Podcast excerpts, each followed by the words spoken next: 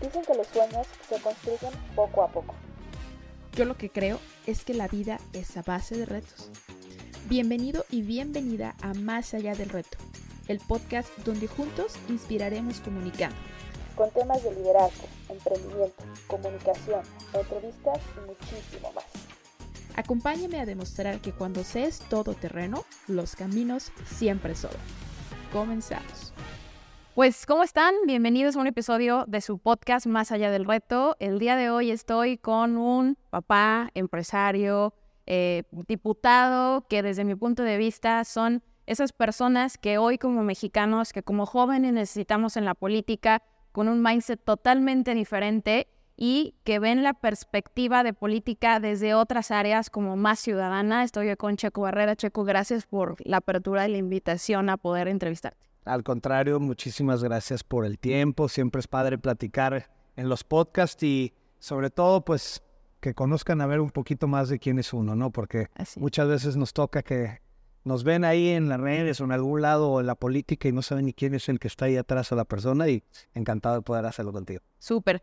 Pues primeramente, siempre me gusta como con la persona que estoy que me digan quiénes son, y cómo se definen para que la gente sienta un poquito más en confianza a quién van a estar escuchando. Entonces, ¿cómo se define Checo y quién es? A ver, bueno, yo soy Checo Barrera, soy diputado federal del Distrito 13 de Jalisco, eh, que es Zapopan y Tlaquepaque. Pero primero que nada, la persona, pues yo soy Checo, papá de Valentina, de Checo y de Victoria. Tengo tres hijos, que son mi adoración. Y eh, pues la verdad es que yo siempre me considero una persona sumamente emprendedora y de retos y de multifacético, digamos, en todo lo que hemos venido desempeñando desde que empecé a emprender. Eh, llevo ya cinco años que me invitaron a formar parte de un proyecto político.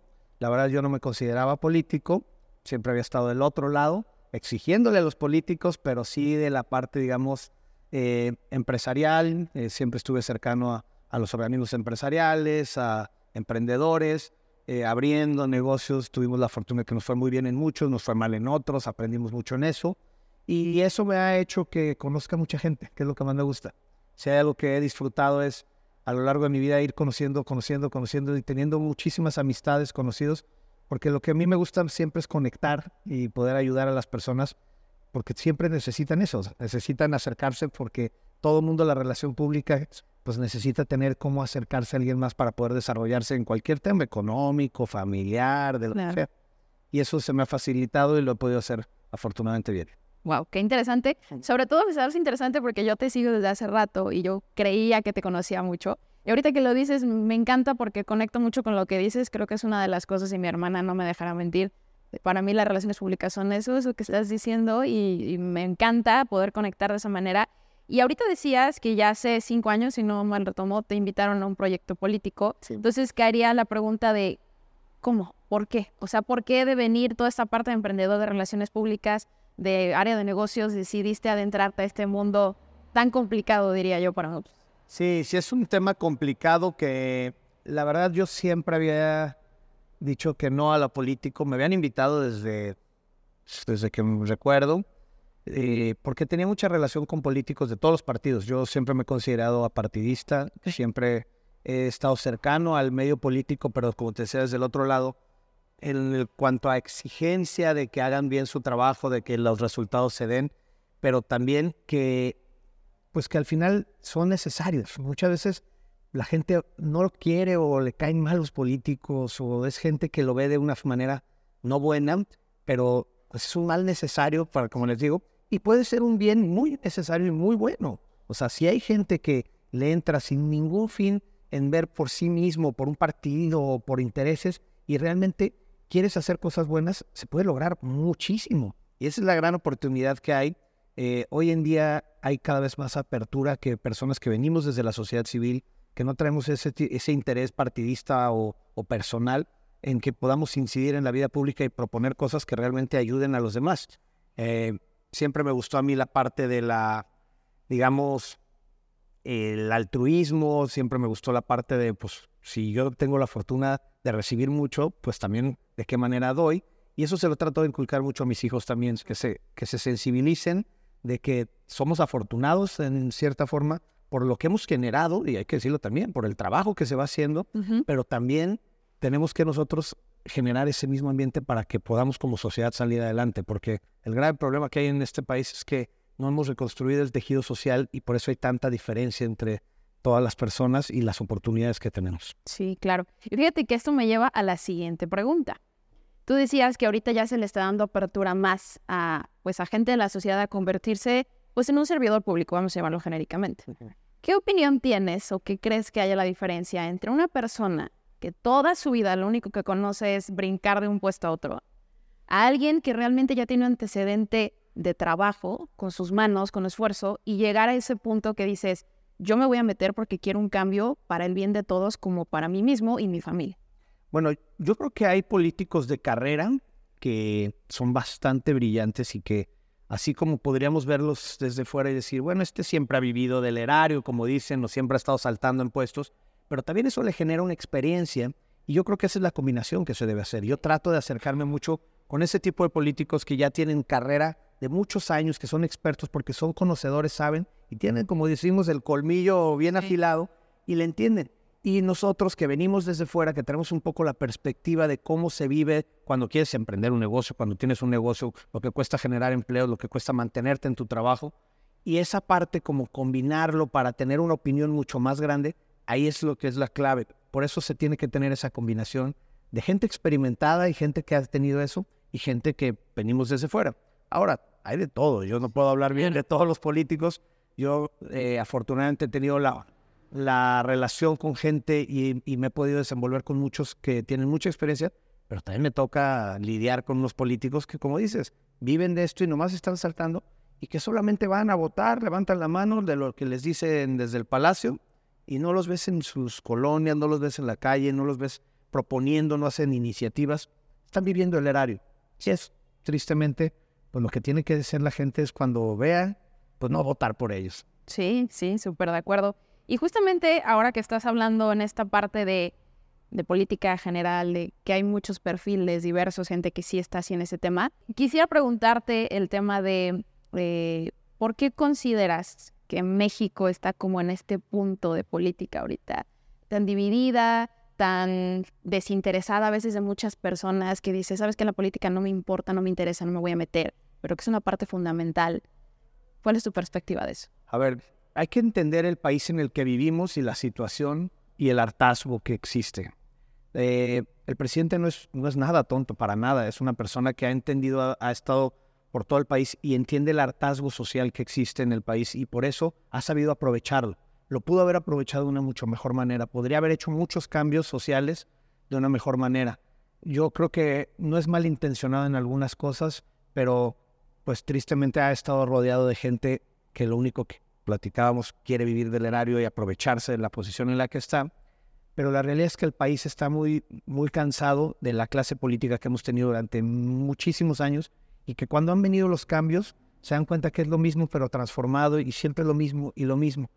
¿Por qué? Porque la gente está cansada de ver al político tradicional, no quieren involucrarse en entrarle a la política, que creo que aquí en Jalisco afortunadamente eso hemos estado cambiando y cada vez habemos más personas que venimos desde la sociedad civil y que nos interesa estar al frente, pero no solamente es estar al frente, sino seguir en la comunicación y trabajo con la sociedad civil, con los que representamos en las colonias, pero también con los líderes de los organismos empresariales, de la academia, con todos los doctores, con toda la, sociedad, para entender cuáles son las problemáticas y cómo podemos darles soluciones y trabajando con ellos. En cambio, pues tristemente, eh, a nivel nacional, pues hay una división social muy grande y la polarización que ha generado por su discurso el presidente no ha venido a abonar nada bueno en eso. Entonces, tenemos que ir cambiando poco a poco, tenemos que involucrarnos más, necesitamos más personas que quieran entrarle. Y entrarle no me refiero a ser candidatos, porque ser candidato tampoco es fácil, pero sí a ver quién es tu diputado, porque yo te aseguro que si ahorita preguntamos aquí con los que nos ven, la gran mayoría no sabe ni quién es su diputado. No tienen idea, no saben quién los está representando. Y hay cosas tan trascendentes que se votan ahí, como por ejemplo lo que nos tocó en su momento defender al INE. Si hubiéramos perdido esa votación, se acaba la democracia. Y si se acaba la democracia, perdemos el país.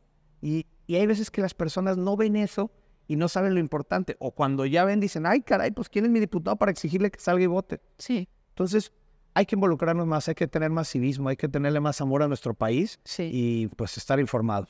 Perfecto. Ok, y ahora me gustaría preguntarte, de acuerdo a sé que hay todo tipo de personas, tú lo has mencionado anteriormente, y no hay que juzgar a todos por una sola persona, pero ¿qué opinión tienes de los partidos políticos en general? A ver, yo siento que el sistema democrático está hecho eh, para que se necesiten a los partidos políticos. Hoy en día este país necesita a los partidos políticos. Es muy difícil llegar por la vía independiente, eh, sobre todo a puestos importantes. Eh, y los partidos hoy en día, pues, es el vehículo que, te abre las puertas para poder alcanzar una posición política. a mí me invitó Movimiento Ciudadano, que es un partido a nivel nacional muy pequeño todavía, digo, pequeño, ya no es tan pequeño porque ya gobierna dos de los estados más importantes del país, pero es pequeño porque somos 28 diputados de 500 que hay.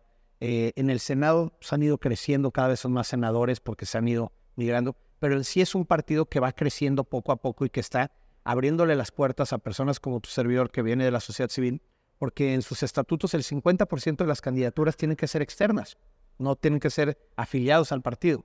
Y eso se me hace bien. Hay partidos de toda la vida, como el que nos gobernó por más de 70 años, que es el PRI, que pues se ha ido haciendo chico, chico, chico, chico, chico, y nosotros siempre decimos, se hizo chico, se quedaron algunos, y todo lo demás, pues se convirtió en Morena. y ahí están todos los que eran los pristas, incluyendo al presidente, pues están ahí en Morena y se convirtió en lo mismo que eran. Y las estructuras partidistas al final son necesarias, no, hay que decirlo tal cual, los partidos se necesitan, pero también el que haya demasiados lo que hace es pulveriza el voto y si hay uno homogénico, homogénico, pues es el que puede tener el control prácticamente de la discusión en general. Por eso es tan importante el cómo se conforma la Cámara de Diputados. Muchas veces dicen, no, es que los pluris los deberían de eliminar. No, porque si no existieran pluris, los pluris están hechos para que haya una balanza en la cantidad de diputados que hay de cada partido y ninguno tenga la mayoría absoluta. Digo, si de los 300 distritos que se votan en el país los 300 votaran por un solo partido, pues los otros 200 tendrían que ser de, como les llaman los pluris de otros partidos. Eh, aquí en Jalisco salió algo muy parecido. Por ejemplo, de los 20 distritos que tiene Jalisco a nivel estatal, se ganaron 16 distritos, eh, ganaron 4. En lo federal solamente ganamos 7. Ahorita te platico por qué. Pero gracias a eso no entró ninguno por la vía plurinominal del Partido Movimiento Ciudadano, para que no hubiera una mayoría tan grande. Entonces, por eso es tan importante la verdad es que la democracia en este país está bien, tiene buenos cimientos. El INE es uno de los eh, organismos más reconocidos a nivel mundial y eso sí es inaceptable que quieran desaparecerlo o acotarlo. Entonces, son de las batallas que hemos hecho. Eh, pero también luego, por otra parte, la confusión. Por eso te platicaba de los, si se ganaron 16 distritos locales, ¿por qué se ganaron solamente 7 federales? Porque a veces existe esa confusión de lo local y lo nacional. Mucha gente decía, no, es que en lo federal yo tengo que votar por la alianza, que es la de allá de México, y aquí en Jalisco pues nomás es Movimiento Ciudadano, entonces votaban Movimiento Ciudadano todo, y en lo federal votaban por la alianza, aunque ni sabían quién era el candidato. Y eso dividía el voto y hizo que ganaran más distritos Morena, hubo otros que entraron también por la alianza, pero hubiéramos tenido mucho más representación y hubiéramos tenido más oposición allá. Excelente. O sea, se me hace súper valioso que lo expliques, sobre todo en los tiempos que estamos por venir, porque mucha gente a veces habla sin conocimiento de causa y no conoce el trasfondo de lo que estás platicando y que eso creo que yo tenemos la responsabilidad todos como ciudadanos de conocer esta información para tener un voto consciente y responsable y que realmente que si quieres ayudar al país no te agarres diciendo es que fulano y sutano no hace las cosas, es a ver, ¿cómo lo estás haciendo tú responsablemente y estás cumpliendo? Porque esa es tu parte, como dices tú, no, no tengo que ser candidato para poder mejorar las cosas de mi país, sino realmente creo que con estar bien informado y cumplir con tu voto de manera inteligente. Y ahora es más fácil porque las redes sociales vinieron a simplificar todo, la información. Todos podemos estar cercanos a quien te representa, pudiendo escribirle. A mí me escriben directa y les contesto también directamente. ¿Por qué? Porque de eso se trata, que sea mucho más activo todo, que no sea... Antes los veían con los diputados o a los gobernadores y presidentes como inalcanzables. Hoy en día no es eso. Tiene que haber cercanía, tienes que estar ahí para conocer y saber qué es lo que siente la gente, qué es lo que le preocupa y cómo los puedes ayudar. Sí, súper de acuerdo. Me encanta eso. Ahora te quería preguntar, sé que estás a punto de cumplir dos años ya como representante federal allá y quisiera que nos platicaras un poquito unos retos que has tenido por allá y algunos resultados para poder visualizar y, que la gente esté consciente de que no nada más es foto y demás y soy diputado, sino que es un trabajo muy complicado, pero que también hay resultados que a lo mejor día a día los vivimos y ni siquiera nos percatamos. Totalmente. A ver, eh, una de las funciones que tenemos como diputados es que podemos proponer iniciativas eh, para cambiar leyes y demás. Eh, y también en la otra parte es lo que trabajamos aquí en nuestras colonias que nos toca representar, porque yo como diputado de un distrito que es de dos municipios, que es Zapopan y Tlaquepaque, con colonias muy distintas, porque así como tengo colonias como Las Fuentes o Bugambilias, pues hay colonias en el Cerro del Cuatro o en otras eh, que tienen una desigualdad muy grande, muy fuerte, pero a todas se tienen que atender. Sí. Con todas tienes que tener contacto. Entonces, a mí que me ha tocado, pues digo, una de las iniciativas más importantes que me tocó impulsar fue Vacaciones Dignas. Vacaciones Dignas es una iniciativa que reformó la Ley Federal del Trabajo, que no se había reformado desde más de 50 años, para duplicar los días de vacaciones desde el primer año de 6 a 12 y que vaya creciendo dos días conforme vas trabajando en una empresa. Esto ayuda para incentivar la formalidad y desincentivar la informalidad, pero también para que los trabajadores puedan tener una desconexión, un descanso y que su salud mental esté en óptimas condiciones para ser mucho más productivos y hacer competitivas a sus empresas. Entonces, eso lo entendieron los empresarios, lo entendieron los sindicatos, lo entendieron los trabajadores y todos juntos impulsamos esta iniciativa. Por eso salió por unanimidad en ambas cámaras. Y eso es un logro muy grande porque siendo un partido pequeño eh, de oposición, que puedas impulsar una iniciativa que beneficie a más de 22 millones de mexicanas y mexicanos, es un logro muy grande. Y ese es uno de los retos que, tenemos constantemente de las propuestas e iniciativas que vamos presentando, pero también, por ejemplo, nos toca exigir y hemos tenido, por ejemplo, el caso cuando le exigimos eh, eh, la comparecencia al general secretario de Defensa Nacional, a Luis Crescencio Sandoval, donde pues, nos llamaron irrespetuoso y el secretario de Gobernación, Adán Augusto, dijo que habíamos sido muy mal educados. Tuvimos que comprobar que no, que todo lo habíamos hecho por las vías. Pero imagínate también meterte con la supersecretaría y con el general, pues también es parte de lo que nos toca. O sea, nosotros no tenemos que hacernos menos ni hacernos chicos, sino decir, somos los representantes de los ciudadanos y a eso necesitamos que ustedes, que son quienes están al frente y están utilizando nuestros impuestos, nuestro dinero, pues rindan cuentas, nos expliquen en qué se está utilizando y cuál es el beneficio que va a tener para todos. Entonces, son muchos retos, pero nos podríamos echar aquí toda la entrada.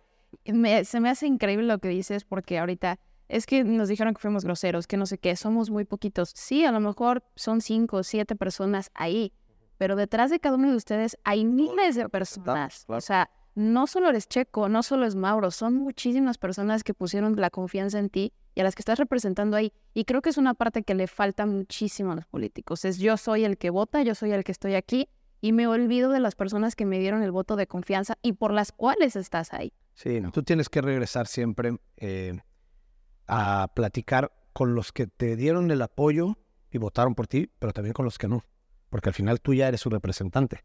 Y a mí me toca sentarme con gente que no está de acuerdo posiblemente en las políticas que tiene el partido que me toca representar o cosas que nos ha tocado discutir, tiene una visión distinta, pero lo que se trata es de tener diálogo y con argumentos poder llegar y, debatir y cada quien puede formarse su opinión, pero que no quede en nomás lo quiso platicar, nomás no me abrió la puerta, nomás lo quiso sentarse. Yo siempre le abro la puerta a todos y trato de dialogar con quien sea. Excelente. Y ya casi para concluir, ¿qué opinas o tú crees que suceda con este cambio generacional que se viene a nivel política? Eh, ¿Crees que suceda? ¿Sí va a pasar? ¿Crees que es bueno o malo lo que tienes? Sin duda. Yo creo que más bien no es que vaya a suceder, ya está sucediendo. Eh, lo vemos en, la Cámara de Diputados, lo vemos en el gobierno.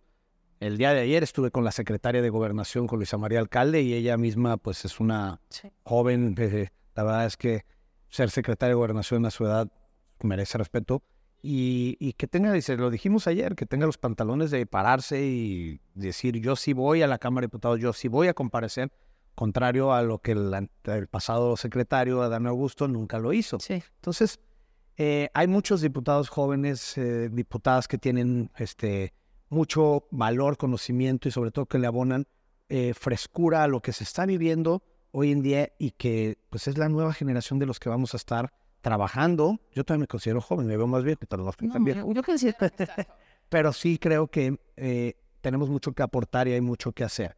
Yo creo que la nueva generación de políticos ya viene con un chip totalmente distinto a lo que era antes, ya no es la política como se hacía antes eh, partidista solamente y este, hay un solo líder y hay que seguir la línea nomás de esa persona sin debate, sin hacerlos. Es mucho más amplia, mucho más ciudadanizada, mucho más eh, abierta que cualquier persona y cualquier ciudadano pueda sentirse cercano a. Sí. Y conectando con esto, ¿qué opinas de la combinación de política y los jóvenes? Porque hace tiempo veía un video, digo, ya en las redes sociales no sabes qué es cierto y qué no, pero veía un video donde hablaban un poquito de Samuel y como estos comentarios que hizo de, oye, es que necesitamos también esta frescura que tú dices, porque a lo mejor alguien de la vieja política no tiene la noción de qué es, eh, no sé, un auto eléctrico, no tiene la noción del cambio climático, no trae como ese mindset de cosas que necesitamos renovar. ¿Y qué opinas o cómo ves a la juventud con temas políticos? A ver, la dormidos, juventud- despiertos? Yo siento que está dormida, honestamente. Hay muchos que se han involucrado y es muy bueno, pero definitivamente hoy en día la apatía sigue igual que antes. Eh, yo cuando tuve la oportunidad de a veces platicar en universidades o con eh, amigos o con hermanos de mis amigos, inclusive hasta con hijos de empresarios que a veces me invitan a platicar por sus hijos, pues los veo como muy, pues sabes que a mí, ¿yo ¿qué voy a hacer? No me influye, ¿no? Y al contrario, les influye en todo. Y al contrario, ellos serían quienes tendrían que estar cada vez más involucrados en todo esto. Yo sí veo mucha gente que sí le gusta, quiere eh, introducirse al mundo político, pero luego no encuentran los canales o quieren llegar primero, o sea, ah, bueno, quiero entrar a la política, pero quiero ser diputado o quiero ser...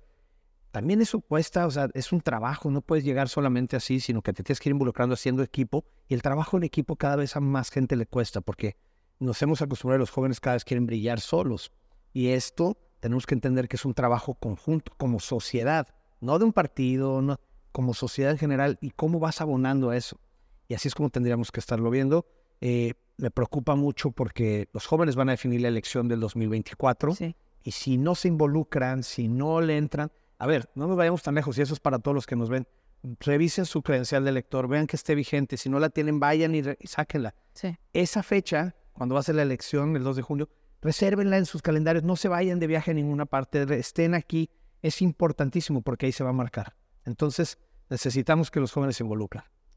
Súper de acuerdo. Y me encanta que lo digas porque sí, es una preocupación que digo, yo lo he discutido con mi mamá, con mi hermana, que digo, o sea, ¿en qué va a pasar? O sea, yo veo la apatía de mis compañeros, de mis amigos que dicen, para mí la política no importa, o sea, no existe, yo ni siquiera gano dinero de eso, no me interesa que hagan lo que quieran. No, no, no es que hagan lo que quieran, o sea, es muy fácil decir y criticar, pero pues, ¿qué estás haciendo tú, no? Exacto. Y esa apatía, lo único que nos va a llevar es a después tener cosas desastrosas que no quisiéramos ver. Sí, sí, la verdad, Dani, ahí sí te digo, yo sí estoy preocupado del involucramiento que tienen los jóvenes. Ojalá que, que se metan más porque hoy tenemos un país que se ha construido para bien y para mal, pero es un gran país Sí. y que hemos estado muy cercanos a perder, como te lo decía, si perdemos la democracia, perdemos todo. Y si no se involucran en esta elección y podemos llegar en la siguiente elección a tener no una mayoría calificada de la Cámara de Diputados y llegan a querer eliminar el INE, eliminar todo, vamos a volver a 40 años, 50 años atrás, a cuando el gobierno controlaba prácticamente todo. Y créanme, eso no les conviene a nadie y mucho menos a los jóvenes. No, sí, yo creo que estamos en esa línea de que o damos un paso atrás o lo damos adelante y es el momento, porque yo considero que el país ya no aguanta otros seis años, como estamos llevándolo ahorita. Totalmente. Y bueno, voy a regresar un poquito ya a la parte personal, porque ya hablamos mucho de política, comentaste que tú eras papá, cómo comenzaste.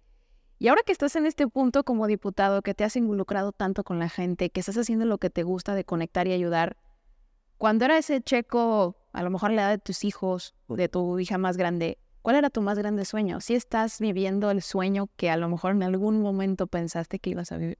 Bueno, cuando yo tenía la edad de mis hijos, yo quería ser futbolista. Yo era fanático de las chivas y sigo siéndolo con todo que van muy mal, pero siempre he sido chiva y siempre quise ser futbolista y me encantaba el fútbol. Eh, después, conforme fui creciendo, me convertí en más social y me gustaba mucho, pues siempre conectar, este, tener muchas relaciones, amistades y demás. Y eso me abrió muchísimas puertas. Eh, yo creo que el sueño lo vas construyendo conforme vas creciendo y cada vez son distintos sueños hay que buscar cómo irlos cumpliendo, pero nunca dejar de soñar. Y siempre buscar uno nuevo para poder seguir teniendo una motivación. El más grande para mí, pues, es mi familia. Mis hijos son Claro. mi... Ahora sí que yo siempre me imaginaba a mis hijos y voy a tener y estar con ellos. Y lo he cumplido y lo seguiré cumpliendo siempre. Ese es mi principal motor. Creo Y lo que más- extraordinario. No, y soy... ahora sí que lo que más me gusta es estar y convivir, estar con ellos y, y pues mucho del trabajo también que hago, pues es para dejárselo a ellos. Sí, súper valioso. Y ya para cerrar, conectando lo siguiente, si tuvieras un avión con el que pudieras dejar un mensaje para que todo el mundo lo viera, ¿cuál sería? Salgan a votar. Salgan a votar todos porque en la siguiente elección es importantísima. Digo, ahorita que estábamos hablando de política y que platicaba lo del INE, por eso se me viene a la mente. Sí. A ver, eh, yo creo que si lo vemos más románticamente, pues también que hablábamos, siempre sigue tus sueños. O sea, los sueños están para tener una motivación de vida para buscarlos, para conseguirlos y para concretarlos. Y no hay mayor satisfacción que cuando lo logras. Pero sin duda, por la responsabilidad que me toque y por lo que estoy viendo, necesitamos que salgan a votar. Todos. Sí, indudablemente. Pues bueno, algo más que quisieras compartir aquí con las personas que nos están viendo, que nos están escuchando, totalmente abierto. Pues nada más agradecer, Dani, por el espacio, por poder estar aquí en tu podcast y a todas las personas que nos ven, pues que nos sigan en nuestras redes sociales, arroba Checo Barrera. Cuando quieran, eh, tengan alguna idea, una propuesta o alguna duda de qué o cómo, con quién pueden hacerlo a nivel gubernamental, sobre lo que sean, nosotros siempre estamos abiertos, siempre nos gusta apoyar y nos gusta sobre todo conectar. Entonces, estamos siempre a sus órdenes. Gracias nuevamente, Dani. Gracias. Y gracias a todas y todos.